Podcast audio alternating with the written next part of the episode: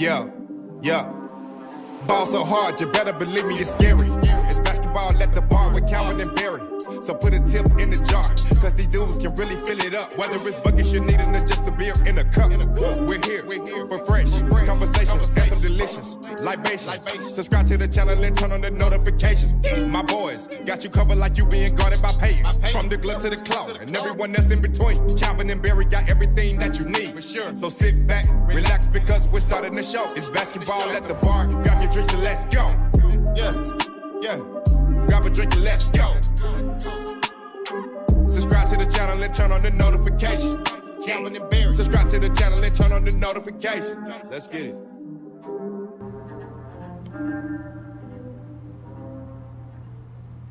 What up, ballers? Welcome to Basketball at the Bar. Join us live every weekday for the best NBA podcast here on YouTube, where the takes are hot and the drinks are cold. There's no dress code and you can take us wherever you go. So pull up a stool, drop a like, and don't forget to subscribe. This is Basketball at the Bar. Grab your drinks and let's go, Calvin. Happy Tuesday. Happy Tuesday. It is Tuesday, May 24th. Real quick, before we get the show started today, I want to wish a very happy 90th birthday to my grandpa, Alan. Happy birthday, Alan. I'm happy to be here celebrating with you. We've been doing things all day long. I was able to sneak away for a little bit to do this live stream. So happy birthday. Hope you're enjoying your cake right now. And I will be back very soon to go out to dinner and celebrate with everybody. So happy birthday to him. And let's get started, Calvin.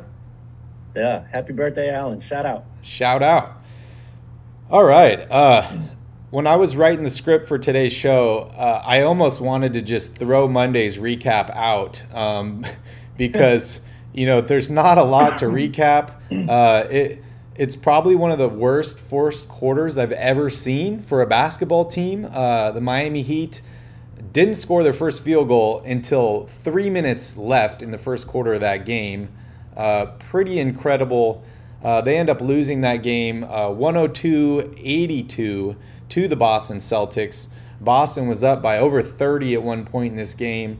No Marcus Smart. Three players on the Miami Heat roster recorded 0 points, two of those being starters in Matt Strus and PJ Tucker. Jimmy Butler didn't play well. Bam Adebayo didn't play well. Kyle Lowry didn't play well. I can't really think of anybody on this team that really played well outside of Victor Oladipo, a couple garbage buckets by Duncan Robinson, a couple buckets by Martin. Just a horrible performance for the Miami Heat. What were your thoughts, Calvin? Much the same thoughts that you had. Just an absolutely abysmal performance. 18 combined points from the starting lineup for the Miami Heat. Max Strus was absolutely awful in this game. It was very clear early on that the Celtics' game plan offensively was to get him switched onto Jason Tatum or Jaylen Brown or somebody that could go at him and attack offensively. He didn't stop anyone, and his saving grace is normally his three-point shooting. He didn't hit a single field goal yesterday in all 7 attempts. So this was just, like you said, a game that you completely throw away. Clearly, Jimmy Butler is not 100% because a healthy Jimmy Butler would not have let that game go the way that it went. He would have done everything in his power and probably put up another 40 points in a losing effort. But it just ridiculous. I mean, they were completely taken away from everything they wanted to do early on in this game. Victor Oladipo, like you said, the only Miami Heat player that really was able to do anything productive, both on offense and on defense. And it just goes back to what we said before the game started yesterday. When the Celtics are at full strength, I realize they didn't have Marcus Smart, but they had their two bigs back in Robert Williams and Al Horford. They're bigger, they're more physical, and they can really shut down anybody in the NBA. Yeah, it's very true. And, you know, good news for Robert Williams, the Celtics were blowing him out. So he didn't even really have to play a ton of this game, was able to get some more rest. You mentioned Marcus Smart was out for this game. And Jimmy Butler, that knee injury, it could be serious. You know, we heard he's dealing with some swelling, stuff like that. He had the same thing happen in the first round. This could impact their run to the NBA championship in a big way. as horrible as Miami played in this game, you know, Boston didn't play exceptionally well, but they did have some good performances, and I want to highlight those real quick. 31 points for Jason Tatum, 8 rebounds, 5 assists, 2 blocks in this game, 8 of 16 from the field, and 14 of 16 from the free throw line. Didn't shoot well from three-point range, only 1 for 7. Al Horford, 5 points, 13 huge rebounds in this game, 12 points, 9 rebounds, and 2 blocks for Robert Williams. They had a great performance by some of the other role players in this game. But overall, this was not a good game for the Miami Heat. They need to find a way to snap back, or this series is about to be over very, very soon. Absolutely. And like you said, it wasn't as if Boston played their best basketball. They shot under 40% from the field and under 24% from three.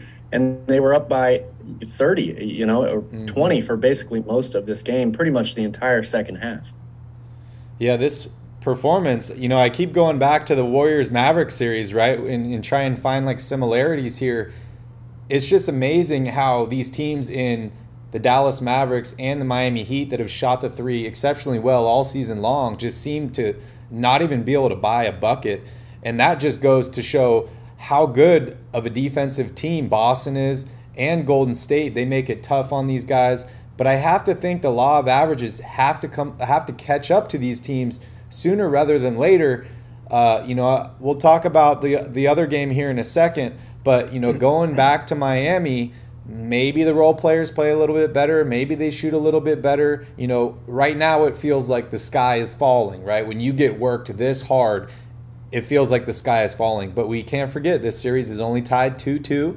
It's heading back to Miami, and Miami does have home court for Game 7 as well. So Miami needs to win some games here. They need to win 2 out of the next 3 games here, but they got to play much, much better than they did in this last game. 100% they do. That is their saving grace right now. It's a best-of-3 series. To go here with it being tied 2-2, and Miami does have 2 of those 3 games at home. So, yes, they've got to feel good about that, but that's the only thing they can feel good about right now. They have to figure out some major problems, both offensively and defensively, especially if Tyler Hero is going to miss another game. Yep. That's, you know, as we mentioned yesterday, one of their only players that you can really rely on to manufacture his own offense on this team. And when you're struggling to score, you need those players out there. Jimmy Butler's got to be better. They have to find a way to knock down some threes because that is their bread and butter. And Miami is at their best when they're creating turnovers and getting out in transition. Mm-hmm. It creates easy layup opportunities or dunks, but also transition threes are a big part of their game. When they're not turning Boston over and having to play them for the full shot clock in the half court, they have a really big problem because they're undersized, and Boston is taking PJ Tucker away from guarding Jason Tatum because they keep getting him in pick and rolls, forcing Miami to switch, because Miami has been doing that all year long, switching pretty much every screen and roll. They have to play more zone. They've really got to get things figured out on both ends of the court, which is kind of a daunting task to go with just 3 games left in the series. Yeah, I agree. And, you know, we've been praising Miami for how deep they've been all season long. But, you know, integrating in a new guy in Kyle Lowry, and I say new because he's missed so many games here, is tough. Not playing, you know, or your best player in Jimmy Butler being injured or not being himself makes it tough on them. We saw Game 3, Bam Adebayo played exceptionally well. He's the reason they won Game 3. He didn't play too well in this game. He needs to get back to what he was doing in Game 3 for them to have a chance here. I think Game 5 is a must-win for the Miami Heat if they want to have any chance winning this series. Can you name like 3 things that they need to do before now and then to get prepared for Game 5?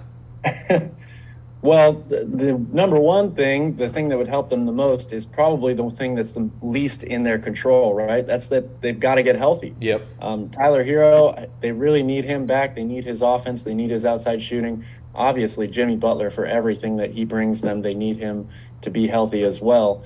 But in terms of X's and O's, they've got to find a way, like I just said, to get more easy opportunities on offense, transition baskets, Boston might be the hardest team in the entire league to score on in the half court, so they've got to find a way to get themselves easy opportunities. And that is also where Miami's at their best, getting out and running in transition. And then defensively, they have to figure out a way to keep PJ Tucker on Jason Tatum for a full possession, whether that's blitzing or, doubling the pick and roll immediately, and then rotating out away from it when he makes a pass. And also that with Horford and Williams in there, because Miami plays a smaller lineup, they tend to get pounded on the boards when those two big guys are in there. So they've got to find a way to rebound better in game five. Yeah, I agree. We look at the Miami Heat here. We think about, the culture, the championships that they've won. As of recently, they've played exceptionally well at times, but they seem to keep falling short, right? We remember them in the bubble. They went on an amazing run. No one expected them to make the finals. They lose to a stacked Lakers team with LeBron James. This year, they have the best record. They could fall here to Boston. If you're Pat Riley, are you like, okay, I need to go into this locker room. I need to make a speech. What can I do here to help push this team a little bit further? Because they've pushed them so far, but they just can't seem to get over the hump.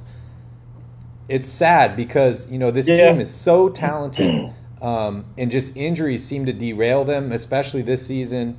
But if you're management, are there any things that you can do, or is it pretty much all on players at this point? It's mostly on the players for sure. I definitely wouldn't be surprised to have Pat Riley talk to the team, multiple times between now and the tip off of game five. But it really is on the players ultimately. It's not like they're going to change, completely change the way that they play overnight going into game five of a series that's tied 2-2, especially the Eastern Conference Finals. That usually is a recipe for disaster. So their backs are up against the wall. But again, on the other side of the coin, it's still a tied series. They've already won two games. If they can find a way to get these guys a little bit of rest between now and game five, get them a little bit healthier and ready to play, they just can't afford to come out and have that horrible start to the game. The teams that have won games in this series have gotten out to really quick starts and basically haven't looked back for the rest of the game. So this has been a very one-sided series for both teams in a split 2-2 matchup. Yeah. I want to give a shout out to Steven. Steven's in the chat right now. What up, Steven? Good to see you here. Thank you for joining us. Calvin, who's winning game five? Oof. It's not looking good for Miami right now. I'm really concerned about Jimmy Butler's knee, and he is everything for that team. They are not going to advance unless he is the Jimmy Butler that we know and love. So I'm leaning towards Boston picking up two wins here, closing the series out with three in a row. Yeah, wow, that's a tough prediction there. We talk about Miami, the culture and all that. Looking at Boston, they have culture, they have history, they have tradition. They have a ton of great players that are still involved in the franchise or in the media that root for them, that push for them. I know there'd be a lot of Boston fans to be happy to see their team in the finals again, and a lot of unhappy Laker fans trying to add to that championship cushion they have, with the Lakers and all that stuff. But I'm going to take Miami in game five, and we'll see what happens. But you're right. They need to be healthy. It's a home game. I expect the role players to play much better. But I agree with you in the fact that if Boston wins game five, they'll close it out in game six, and it'll be three games in a row. I hope that doesn't happen, but only time will tell, and still more basketball for us to watch. So that's exciting too. And to think, Boston could be getting even healthier going into game five if they get Marcus Smart back. So that definitely does not bode well for Miami. And I just keep coming back to this idea that if Boston is fully healthy, they're the better team. So yep. I'm going to take them to win. All right. Anything else you want to mention on this game, this series, before we move on? Well, it's a little underwhelming, this series, a little disappointing, to be honest with you. I was very, very excited for this matchup going into it. And we've had some really nice individual performances to watch. There have been some very exciting moments in this series, but the swings, the lead changes, the runs have just been completely one-sided for both teams. It's been not what I would have expected out of this series. And yes, injuries definitely play a big part of that, but still I'm a little underwhelmed, I would say, overall, even though this series is tied 2-2. It doesn't feel like that to me. Yeah, I definitely feel you. And I know you were looking forward to this series, but hey, we could potentially have 3 games left, and they could all be exceptional games. So we'll see what happens. I want to give a shout out to Progressive G in the chat. What's up? How are you? We're having a fun day talking about basketball, and we're getting stoked on this Warriors game that's coming up. We'll talk about that here in a second. But before we get to there, I want to talk about some free agency stuff, some trade stuff, just off-season stuff in general, because I've seen a ton of rumors coming out today about, you know, Russell Westbrook, Bradley Beal, Zach LaVine, Richaun Holmes. Let's go ahead and jump into this, Calvin. First off, what's going on with Russell Westbrook? You know, we talked about this dude is probably one of the most unappreciated superstars in the NBA, at least over the past few seasons. He seems to have lost his jump shot.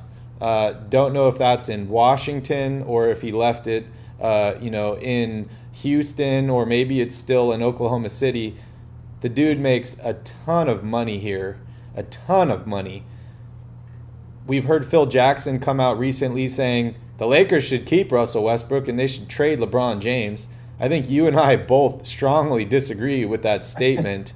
What do you think ultimately happens with Russell Westbrook? Is he play for the Lakers next season? That's a tough one. I definitely think the Lakers do not want him to be on that roster come start of training camp or opening day. But the problem is there may not be a really good market available for him in a trade. First of all, as you mentioned, he makes so much money. There's only a few teams that can even financially pull off a deal to acquire him. And the second part of that equation is, do those handful of teams really want to pull the trigger on this deal? We've heard Houston as a possible landing spot. Now we're hearing potentially that Zach LaVine and the Bulls could do a sign and trade.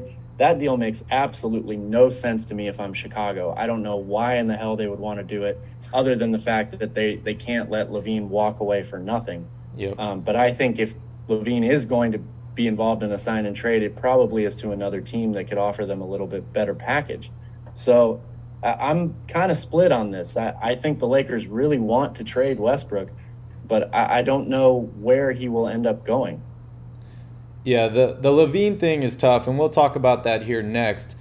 But mainly in a sign and trade, the player is the one that chooses the destination. So it's not so much what they're getting back in return, but like you said, it's getting something rather than getting nothing. It seems like most of these teams are wanting back at least a first-round pick from the Lakers to take on a salary like Russell Westbrook, which is tough for the Lakers to give because they still owe picks to New Orleans from the Anthony Davis trade, and we know according to the NBA rules, you can't trade consecutive picks, so it's got to be every other.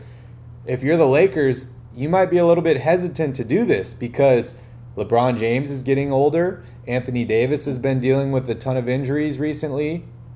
You could be giving up draft picks for the next, 3 to 5 years when your team is in the lottery. So very, very tough situation.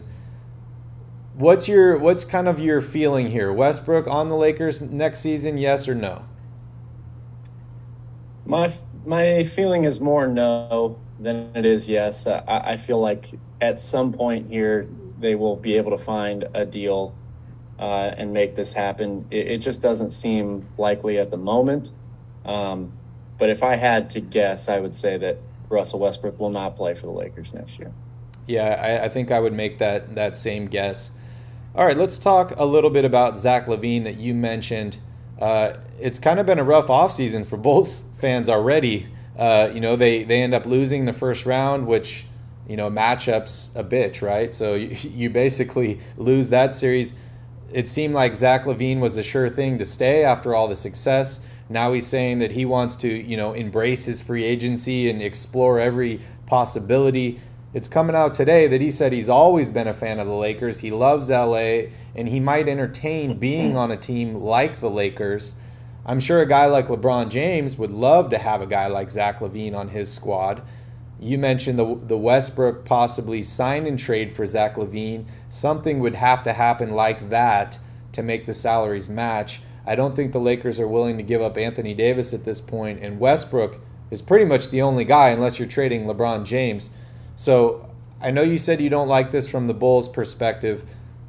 Honestly, I'm not sure if the Bulls have much of a choice here. Because if Zach LaVine says, I want to be with the Lakers,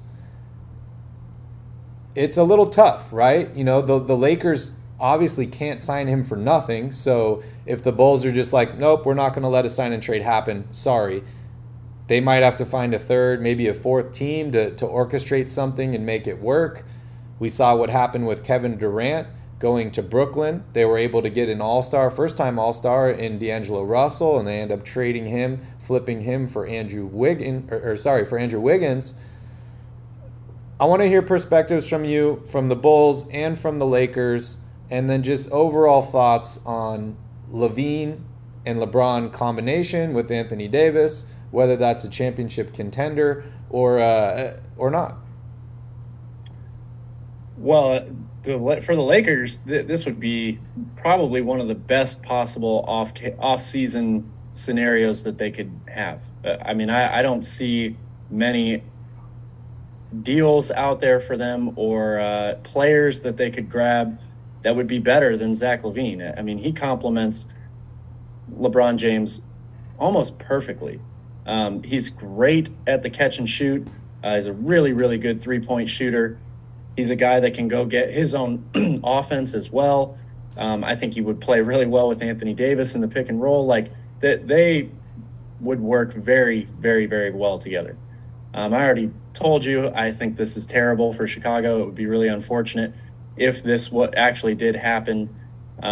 Russell Westbrook doesn't help the Bulls get any better than they were this year, especially when they're losing arguably their best player, even though DeMar DeRozan had such a sensational season for the Bulls. LaVine is still probably their best overall player. Are the Lakers a championship contender with this deal? They're a lot closer. Yeah, I mean, again, health plays a big, big factor in this, right?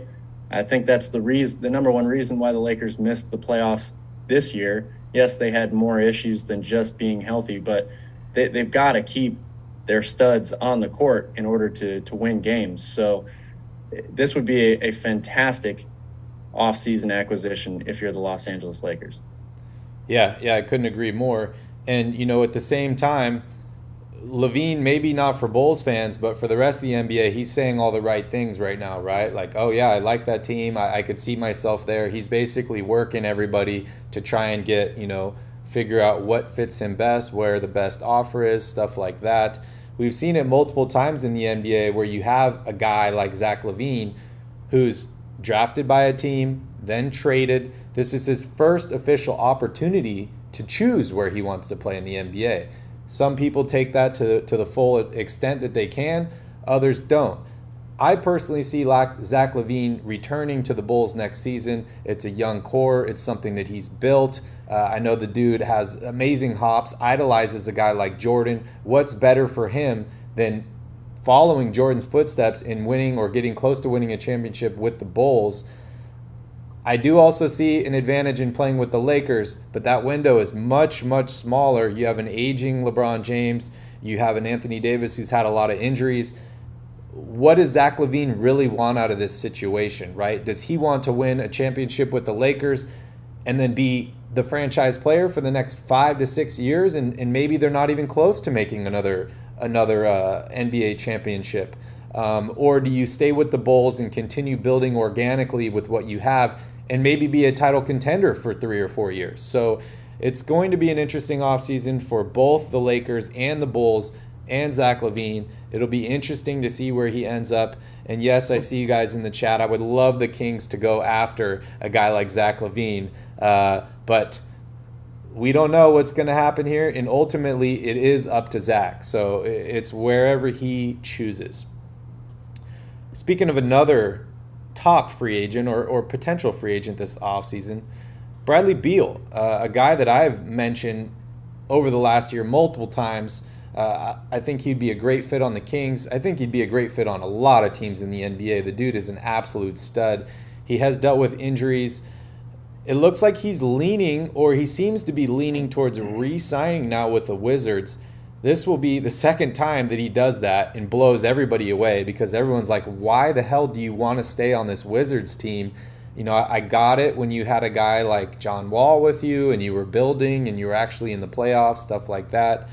I have no idea what this Wizards team is doing right now, which direction they're headed. I got to give credit to the guy for being loyal to the franchise that drafted you. But Cal, what are your thoughts on Bradley Beal? I'm not surprised to hear that he is leaning towards re-signing with them. As crazy as that sounds, he has been steadfast in his stance ever since he's been in Washington. Like that, he says every year that that's where he wants to be. The reasons for that answer, or his motivation behind not wanting to go out and maybe play for a better team that has a much better chance to win a title, those I can't give you. I'm not in his head. It doesn't make a lot of sense to me. You know, it'd be one thing if Bradley Beal was saying, I love it here in Washington. I want to stay here. I want to see this team win, but we need to go out and get better. And maybe he is saying that stuff more behind closed doors than any of us know. And the Wizards are just failing him basically in that regard. But on the other side of the coin, that would be more of a reason to leave, wouldn't it? Like, yeah. It just doesn't make a whole lot of sense to me, other than he knows that this team can afford to pay him the most money, and that's maybe most important to him. Yeah, and kind of like the commercial says, right? Not all NBA players' goal is to win a championship, right? Like, yes, that's the top of the mountain, but who wants to spend the time and the effort to climb that mountain? It's not for everybody. The dude is a millionaire. He's the best player on his team. He basically has no pressure with the Washington Wizards like he would have if he went to a team like the Lakers or a title contender.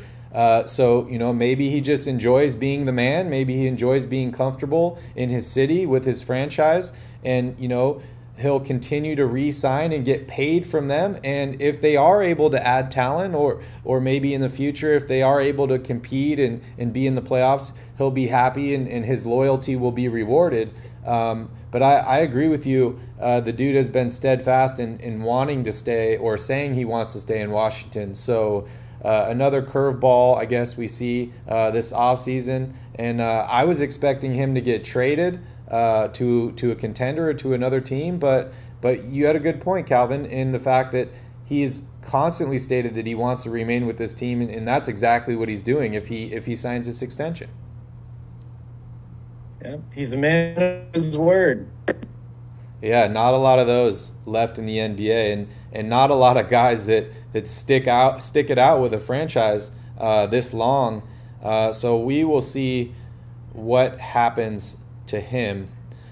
All right, moving on here. We're talking about the Lakers again, but this time, Richaun Holmes. You want to fill everybody in on this, Kyle? Well, there's an article posted today.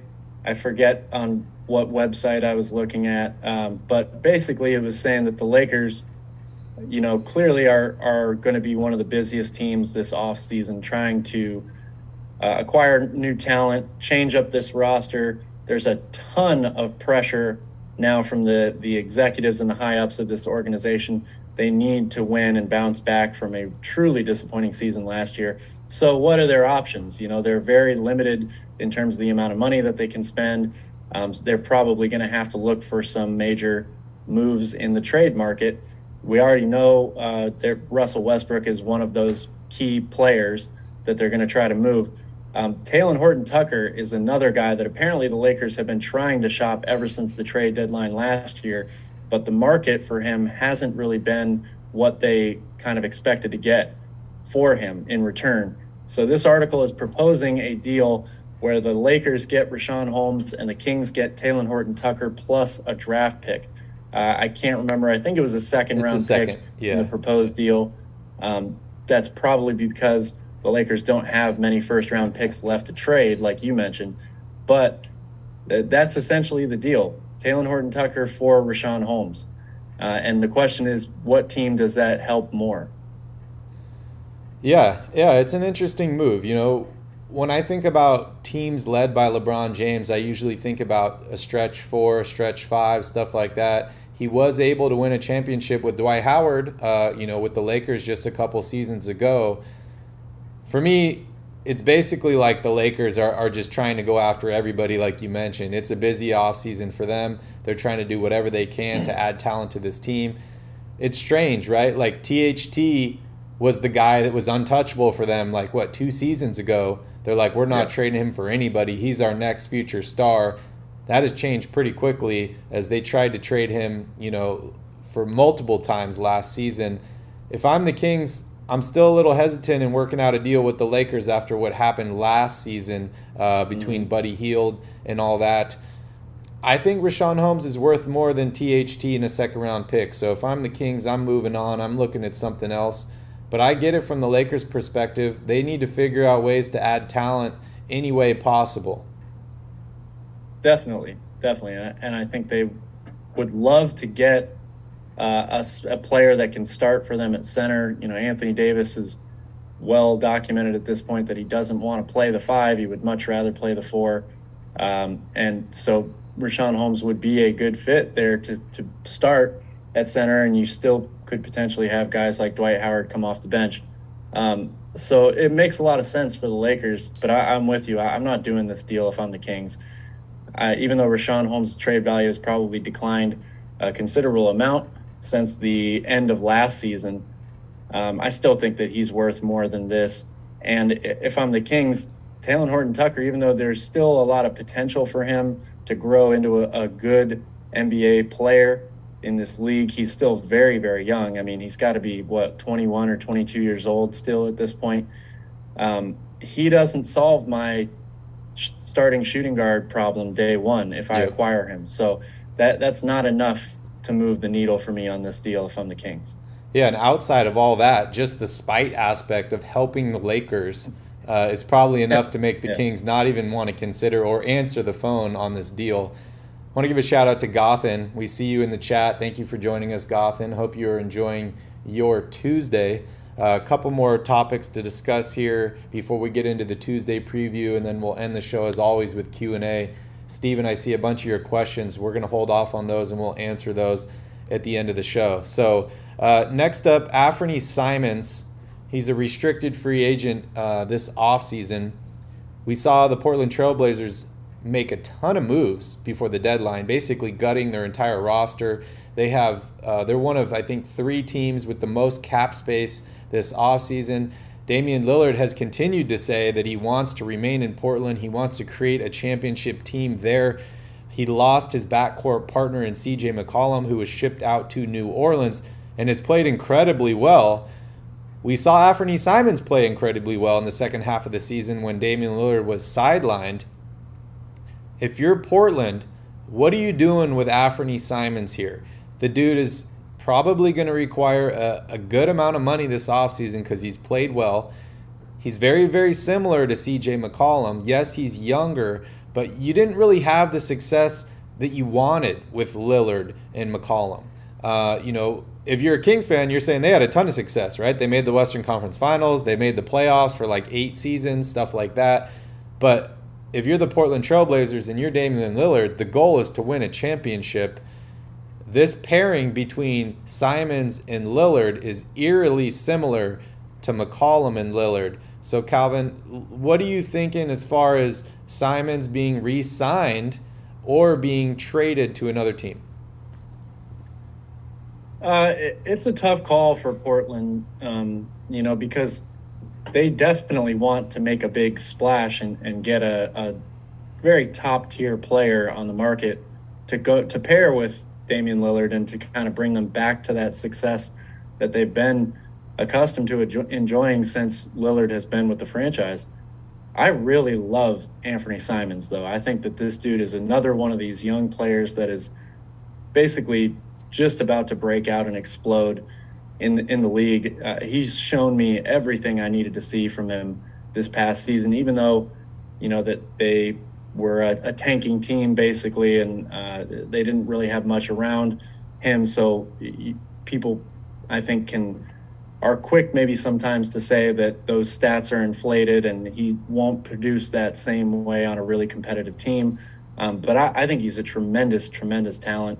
And if I was Portland, I would be doing everything I could to keep him, plus add more to the roster. Yeah, I think, you know, news on Bradley Beal wanting to stay, you know, whatever happens to Zach LaVine is probably subjects that Portland is monitoring very, very closely. And if they're unable to hit on a big guy like that, I think they do, you know, retain Simons. The beauty of being a restricted free agent is they can basically offer you, you know, the qualifying offer, and then Portland can sit back and say, okay, let's see what you're worth. If someone offers you a contract, we can match it, but we're going to do whatever we can to try and bring in some more talent, and maybe paying you a max deal right away doesn't allow us the flexibility that we need to add more players and make this a title contender. So it's definitely an interesting situation, something to keep an eye on.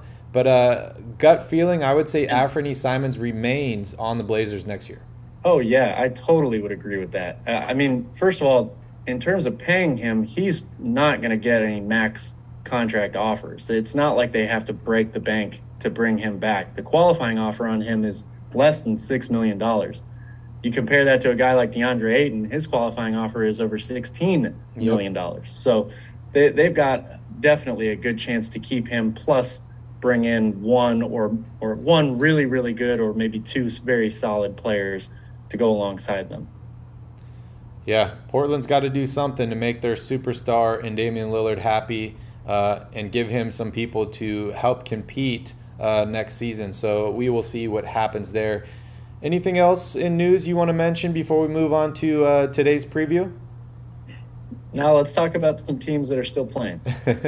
All right, perfect. We saw Golden State take a 3-0 series lead on Sunday. Game 4 is in Dallas. Dallas is actually favored in this game by 1.5. They seem to be healthy. Golden State is still dealing with injuries to Gary Payton. Otto Porter Jr. is out in this game. And Andre Iguodala is still dealing with the neck injury and also listed as out. Calvin, there might not be a lot to talk about here because they're up 3-0 and they have won these games pretty handily. What are your thoughts on this series? Is it over in Game 4, or could Dallas win a home game, potentially a road game, and push it to 6, maybe 7 games? Well, look, can Dallas win a game? Yeah, they can. It's hard to beat any team, especially at this point in the season, 4 times in a row. And they've got a guy in Luka who has been absolutely balling out. So, yeah, Dallas can get a game. Maybe they can even get 2 games. Oh, wow. I don't think they're going to, though. I think this series is over. And the reason I say that is, again, the Warriors just present a lot of problems for Dallas that they haven't seen so far, and they haven't really been able to adjust to defensively, which has been one of the reasons why they've been so successful all year long, is their ability to game plan and make adjustments defensively and find a way to get stops. This Warriors team is hard for anybody to stop, especially when Steph Curry is in a zone like he seems to be in all of a sudden. And I mentioned how well Luka is playing. The dude scored 85 points in the last 2 games, and they lost both those games. So, yes, he can't do it all by himself, but if he's going to play like that, they should have won Game 2 and they let it slip through their fingers. I just don't see Dallas being able to get over the hump here. I think the Warriors close it out tonight. And Mike, you know, should be happy about that because I'm picking against Dallas, which means that they have a much better chance to win. Yeah, I kind of have that same gut feeling, but I'm going with stupidity again here, and I'm picking Dallas to win this game. They're at home. I think they're going to shoot a lot better. I'm not sure how many beers Luka needs before this game, but I think Dallas has a shot in this game. They just need to shoot better. That is the bottom line for me. Role players shoot better at home. I think Dallas might be able to steal one game in this series. I don't think it's going to be any more than that. This Golden State Warriors team seems to be on a mission to make it back to the NBA Finals, to prove everybody wrong. So I'm going to side with Dallas tonight, but I expect Golden State to close this series out either tonight or on Thursday. So I think they are preparing to hoist another trophy in the Bay. Hopefully they don't get ahead of themselves, because they still have a whole nother series. But the Golden State Warriors are definitely peaking at the right time. I was hanging out with my cousins earlier today, Calvin, and you know they are huge Golden State Warriors fans and huge Steph Curry fanboys. I know we have our own there in Pat in Hawaii, who just texts us Steph Curry stats all the time. My cousin and I got into a pretty heated debate earlier about who was the better player on the Warriors team, whether it was Kevin Durant or Steph Curry. I'm pretty sure you knew what my answer was. And, you know, what are your thoughts on that? Kevin Durant was the better player on that team. It's plain and simple. I love Steph. You can't understate what he's done in the NBA. He literally did change the game of basketball. Yep. From here on out. I mean, it's the reason why you see guys like Trae Young shoot from half court in the middle of a possession. That's all because of Steph Curry. And he is a tremendously great player. He's one of the best point guards, I think, or he will go down as one of the best point guards that's ever played. Kevin Durant will go down as one of the 7 to 10 best players that ever played. Mm-hmm. And he was the better player on that team. His skill set is too unique. And yes, Steph has a unique skill set as well. But for a guy that's 7 feet tall, can shoot the way he can dribble the way he can, move the way he can, I think he's a slightly better defender overall. So he was the better player on that team. Yeah, it's, you know, sometimes we forget, you know, we try to compare so many guys, who's better, who's worse, all this, who's the reason. It's fun to debate stuff like that, but there's really no correct answer in the end, right? Because we don't really know what would have happened with that team if Steph Curry was never on it and it was Kevin Durant, or Kevin Durant never joined the team. Sometimes we just have to sit back and enjoy and watch greatness, watch these players, appreciate them for the things that they do well. But it is fun every once in a while to have these little debates about who's better at this, who's better at that. Kevin Durant's the better player. Sorry, you know, Connor. I just got to say, it doesn't necessarily mean that the gap between them is huge. You know, yeah. I'm not saying that Steph Curry is the equivalent of a, you know, bench warmer on a JV team compared to Kevin Durant, but Durant was the better player on that team. Yeah, and it's not a knock against Steph Curry to say how great somebody else is, right? Like it's not. Yeah. All right. You want to give us an update on James Wiseman?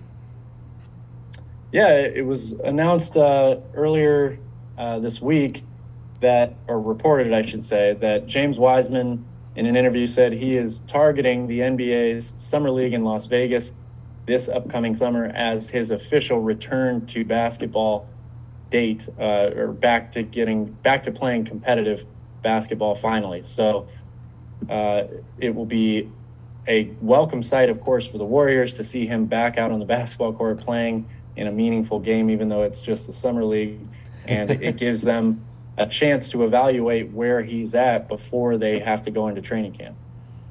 This Warriors team, the level of management on this team continues to surprise me every single year, whether it's, you know, signing Steph Curry to that $11 million per year contract when the dude's winning MVP awards, to the ability to bring in a guy like Kevin Durant to a team that set the regular season best record of all time, to bringing in another all-star and DeMarcus Cousins to add to that roster. now the fact that they are, you know, one game away from the NBA Finals, and they have a former number 2 overall pick that hasn't even played this season for them, plus 2 studs that they drafted this year in the draft, it's just amazing.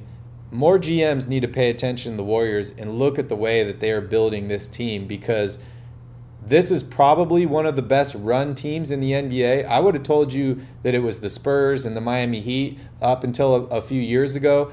For me, it is Golden State by far of any team in the NBA. They are the best run franchise. They set themselves up for constant success and for getting better in the future. They don't mortgage their future to win now. So, and they are still able to win now, which is the craziest thing. So all you Warriors fans out there, you know, yes, you have Steph Curry. Yes, you have Klay Thompson. Yes, you have Draymond Green. You got to give your credit to management, Bob Myers. You got to give credit to Steve Kerr, also to ownership as well. This team is just a well-oiled machine from the top to the bottom. Definitely a lot of thanks to Joe Lacob. The dude is spending a ridiculous amount of money in the luxury tax. So. Yep. And that's also needed as well. Yep. All right. Let's jump here into Q&A. If you guys missed the beginning of the show, I'm in California celebrating my grandpa's 90th birthday. Happy birthday, Alan. They just cut the cake, and we're going to dinner after this. So I'm going to try and limit this as much as I can, but we have some questions already in the chat. And if you guys have any additional questions, feel free to let us know, because Calvin and I love to answer your guys' questions. All right, first up, I think the Kings should go after Zach LaVine. We already touched on that. I also think they should go after him, but it's not really up to the Kings at this point. It's up to Zach and where he wants to go. Steven also says, I think Westbrook is going to the Sixers. Cal, what are your thoughts on that? Bad news for Philadelphia. I wouldn't touch him. Not with... him and Harden. First of all, I don't know how you make that work. You're going to probably re-sign James Harden to a max deal this offseason or something very close to it. That's a ton of money already committed to a team that underachieves pretty much every season. Wow, Calvin, wow. That's real. Well, I mean, from their perspective, yeah, you think about all the players that they've had. Yep. To not make an Eastern Conference Finals, that's tough. Yeah, and I mean, it came at the hands of a few different people, right? Kawhi Leonard, Jimmy Butler. So it's definitely an interesting path for them. I think we can both say that you know, the rebuild or the process is still ongoing. Yeah. And I'm also thinking about Tyrese Maxey. The dude had an unbelievable year this year. I think he's primed and ready to take over the point guard role there for that team. If you bring in a guy like Russell Westbrook onto that team, a guy who reportedly is saying in LA, fuck you guys, give me the ball, I'm the point guard. Yeah. That's really going to hurt Tyrese Maxey's development. Money aside here, Calvin, if you did have to take Russell Westbrook and you were Daryl Morey, are you trading James Harden for Russell Westbrook or Tobias Harris? Well, if I'm the GM, I don't know what I would do, but I think Daryl Morey is so infatuated with James Harden that he would trade Tobias Harris first. Yeah, I agree there. Should the Kings try and go after someone in free agency? Of course, Steven, they should go after everybody Absolutely. They can in free agency. You know, like we've said over and over, they need the 2, they need the 4. They won the draft lottery or at least moved up to pick number 4. That might help them with one of these positions. They need to figure out the other as well. So if I'm the Kings, I'm going after everybody I can in free agency. We just need to add some talent to this roster, Cal. Yeah, absolutely. That's the name of the game. Steven also wants to know, what do you think the Blazers should do with Damian Lillard? I keep him. He's too good. I realize he's starting to get to the age where you have to worry a little bit, but they expect him to come back next season 100%. He's one of the best point guards in the NBA currently. He's just a tremendous player. He's my favorite player in the league right now. I wouldn't let him get away. I would be desperately trying to add talent around him. Yeah. Yeah, if I'm the Blazers, what am I doing with Damian Lillard? I'm taking him out to dinner, and I'm asking him, what can I do to keep you on this team? Who do you want? Who do you want to play with? And I will have him involved in every single conversation that I have. I will say, you want Anthony Davis? All right, this is what the Lakers want. Should we do it? Should we not? What do you want us to do with Anfernee Simons? You want us to trade him? You want us to re-sign him? What do you want him to do? So... Unfortunately, you know, they are at the mercy of Damian Lillard. We're in the new age of basketball where players have pretty much all the control at this point. He's your franchise player. He's, like you said, one of the best players in the league, your favorite player. They need to do whatever they can to appease him and make him stay. And the Blazers front office is in a great position because this is one of those guys who, again, has been completely loyal, continues to say over and over and over again that he wants to be in Portland, he wants to win there. Yep. So this should be easy for the front office, from the front office's standpoint. The only difficult thing is they've got to do the work to go out and get the talent to surround him. But they seem to be in a much better position than perhaps the Bulls are with Zach LaVine, where Damian Lillard wants to be there. They just have to get other players to join him. Yeah, and that's kind of the difference in drafting a player, right? Is you took a chance on that guy. And guys like Bradley Beal, guys like Damian Lillard, they still remember that, right? Like, this team saw something in me. They took a chance on me. And maybe I don't owe them anything, but I owe them loyalty because they were loyal to me. That's the difference to me in the whole Zach LaVine situation, right, was he was not drafted by the Bulls. Yes, the Bulls traded for him. They like him. They've worked through injuries and all this, and they brought in, more pieces for him. But that's not the team that called – And they made the playoffs with him, which is another fact. But that's not the team that called his name on draft night, and I think that does make a huge difference. Progressive G says, I like Jeremy Grant. I'm assuming that's for the Kings.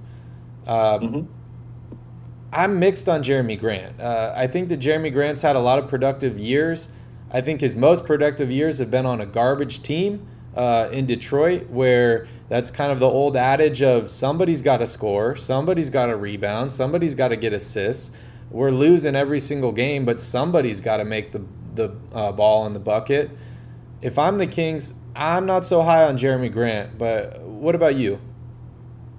I still like Jeremy Grant, and I think maybe the thing that entices me the most about him is a potential trade that you could work out where you basically swap picks with the Pistons, the 4th and the 5th pick, because it could net you a power forward that you could put in your starting lineup tomorrow. Plus, you're only moving down one pick in the draft, which means one of those three guys that everyone is talking about right now, Jaden Ivey, Keegan Murray, or Shaedon Sharpe, are still going to be available to you at 5. So there is a little bit of something there, I think, for Sacramento. I would still be looking at a deal for somebody like Pascal Siakam or a player that I think is maybe a little bit better than Jeremy Grant.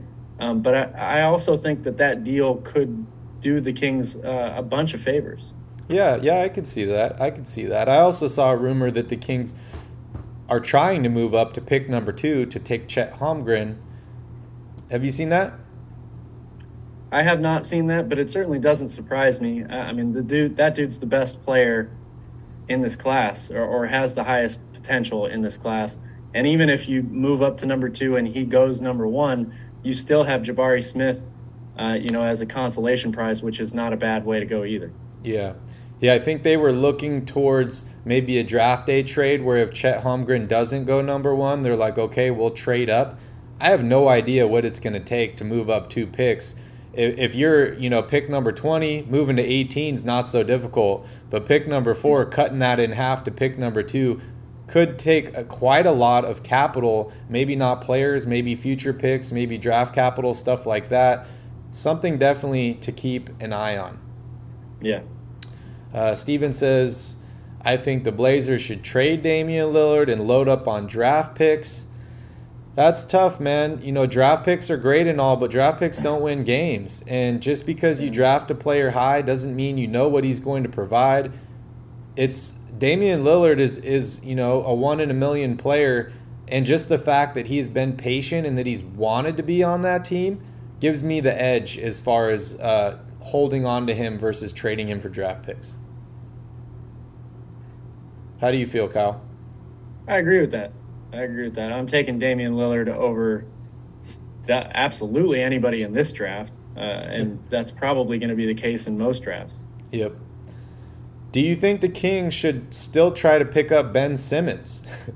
The Nets would probably get rid of him for a Diet Coke at this point.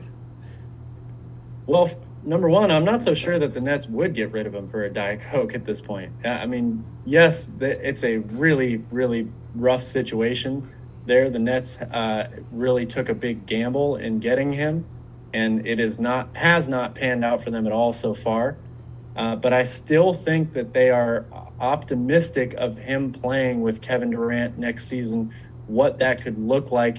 I really feel that they think he could have been one of the missing pieces for them getting over the hump this season with what he brings defensively, rebounding, playmaking, all that stuff. And they still have a huge question mark on what they're going to do with Kyrie Irving. So You're telling me that they're willing to lose both Ben Simmons and Kyrie Irving this offseason? That doesn't sound like a realistic option.